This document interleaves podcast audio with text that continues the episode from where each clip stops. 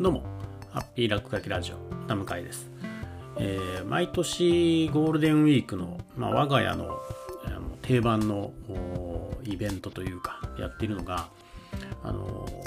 うちの家族と、まあ、すごい家族ぐるみで、もう本当に言葉、文字通りこと家族ぐるみで仲のいい家族がいるんですが、まあ、その家族と毎年ゴールデンウィークに、まあ、2泊3日か1泊2日でちょっと旅行に行くっていうのを、えー我が家のイベントとして毎年やっています。で、まあ、今年はまあこういう状況なので、ちょっと旅行に行くことも難しくて、えーどうしようかねみたいな話をしていたんですが、まあ、あのこの1年に1回の機会が、まあ、お互いの家族の近況報告みたいになっているところもあって、まあ、何かしらできるといいよねっていう話をして、まあ、前回の、えー配信の中でも少し話をしていたのですが、まあ、ズーム飲み会、まあ、飲み会ではなかったんですが、ちょっとズームか何か、えーテレビ電話ツールみたいなのを使って、つなげて、ちょっと話でもしてみないっていうのをちょっと企画しました。で、まあ、あの僕もそうですし、まあ、向こうの家族の、まあ、パパ側の友達もですねそうやって Zoom で飲み会とかをしてるらしいんですが、まあ、普通にパッと考えると、まあ、一人最初に考えたのはお互いの家族にパソコンを1台ずつ置いてそこに、それをつなげばいいかなと思ったんですが、えーお互いの家族に子供がま2人ずついまして、えー絶対にですねカメラの前を取り合うことが想像に難くないというのと、まあ、大人の会話と子供の会話普段からあ親子で、ね、一緒に集まった時でもそこはバラバラになっているのでそこはなんとなくちょっと分けた方がいいんじゃないかなと。ということでまず、えー大人と子供をちょっと分けたいねということになりまして、えー子供の方には、えー iPad がちょっとありましたので iPad を貸してやって子供だけで4人の通話を、えーこちらはですね Whereby というツールですし、えサービスでしたね。あのアカウントをこう作らなくてもいいテレビ電話4人までできるというのがあったので Whereby を渡しで、えー大人同士じゃあどうするってなった時に、うん、テレビ電話をするのもまあいい。いつも通りのテレビ電話をするのもいいんだけれども、まあ、ふとこう、まあ、確かに会ってる時に顔を見るんですがあのずっと画面の中にお互いの顔を見るのが大事なのかなというふうになったので、えーやってみたのが、えー、Zoom を、まあ、お互いの家でテレビにつないで、それぞれのカメラは音声なしでリビングの様子をもう完全に映してしまっていると、まあ、家族ぐるみで仲、えよくお互いの家を行き来しているので、それに関してはまあ別に問題ないねということでお互いのリビングを見える状態にして、え大人4人はそれぞれ、イヤホンマイクをつけて LINE 通話で話すと、まあ、あのインターネットのトラフィックから考えるとものすごい負荷をかけているところもあるんですが、えー目で見えるものはお互いのリビングの様子。なので、えーちょっと飲み物を取りに行ったりとか少し別の席に座ったりするっていうのも含めて様子が見えるっていう見た目と、えー音声はそれぞれがあはっきりと聞き取れて話ができるように音声通話を使うというような構成になりました。なのでリビングを映している Zoom、えー大人4人のリンクのグループ通話。で子供たちはテレビ電話で Whereby というまあそんな構成で。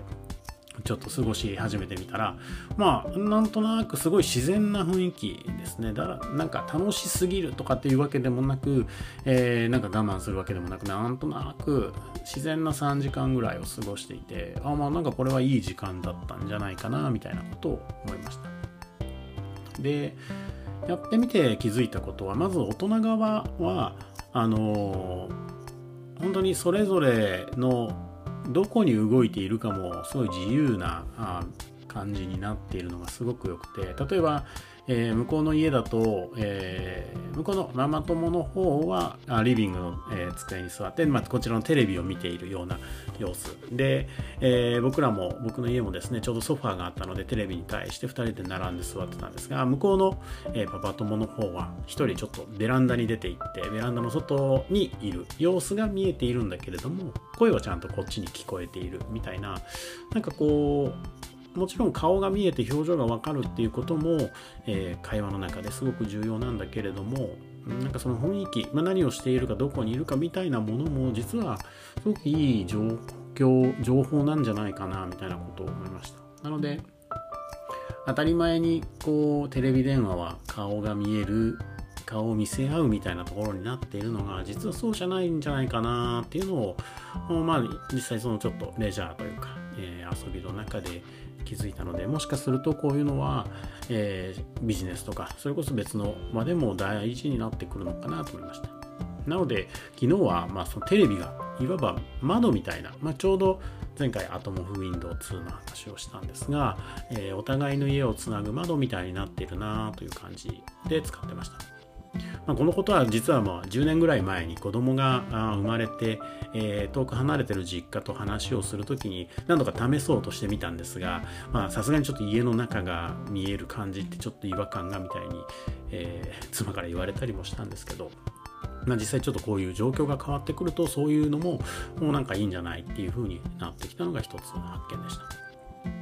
でもう一つ、えー、子供たちはですね始まった瞬間にあのそれぞれ子供部屋に引っ込んでいって、えー、うちの家も向こうの家も、まあ、そのリビングから実は消えていてなんか4人でずっと、まあ、遊んでいたみたいなんですが、えー、何をしてた？って聞いたら、まあ、なんか最初恥ずかしがってたんですけれどもなんかみんなでお題を出し合って例えば動物というお題に対してみんなで絵を描いて、えー、それを見せ合って、えー、まあ、それ動物に見える見えないありなしみたいな、まあ、なんかたわいもないゲームをしていたと言ってました。まあ、あとはしりとりですかね。しりとりをしたりとかっていうのをやっていて。で、ちろんその子供たちの会話にその最近の近況報告みたいなのはあるかもしれないんですがおそらく大人よりももっと何か別の目的に対してそういう音声通話であったりとか見えることっていうのがなんか重要になっているコミュニケーションの目的みたいなところをなんか別に持っているんだなっていうのをちょっと。でこれで、まあ、思い出したのは最近その子供たち、まあ、全てではないですけれども子供たちの間で、えー、マイクラマインクラフトをみんなで音声通話をしながらする、まあ、ネットゲーム全般のそういうのをやるっていうのを、えー、よくあるんですけれどもと似てるなと思いました。なので、えー、目的は何か例えば物を作るであるとか、まあ、クイズを出し合うゲームをするみたいなものがあって、えー、みんなの、まあ、目で見えているものはお互いの顔ではなくって、まあ、その中にいるキャラクターであったりとかお互い。で、えー、音声はつないでおいてそこで話をしているとなるとまあ、実際その人と人とのつながりちょうど初めましての話をこの間も少ししてたんですが、えー、というところでまあなんか最近思っていたことと近いことがなんか子供を自由にさせてみたら、えー、起こっていてこれもなんかもうちょっと考えると面白いことができそうだなと思いました。特になんかマイクラは今子供たちがちょっとハマっていてそのオープンワールドというかインターネットにつながってるわけじゃないんですけれど、えー2人上の子と下の子が、まあ、一緒の世界にいながら、えー、自分はここに家を作るだの、まあ、この材料が欲しいだの言いながら、えー、協力プレイというかですね2人で同じところを何か作ったりしていて、まあ、これが他の子供とつながっていくってなるとうん確かに、えー、もう一つの、まあ、社会というか、えー、現実ではないんだけれどもなんか一緒にいてレゴを作ってるのと同じような感覚になっているし、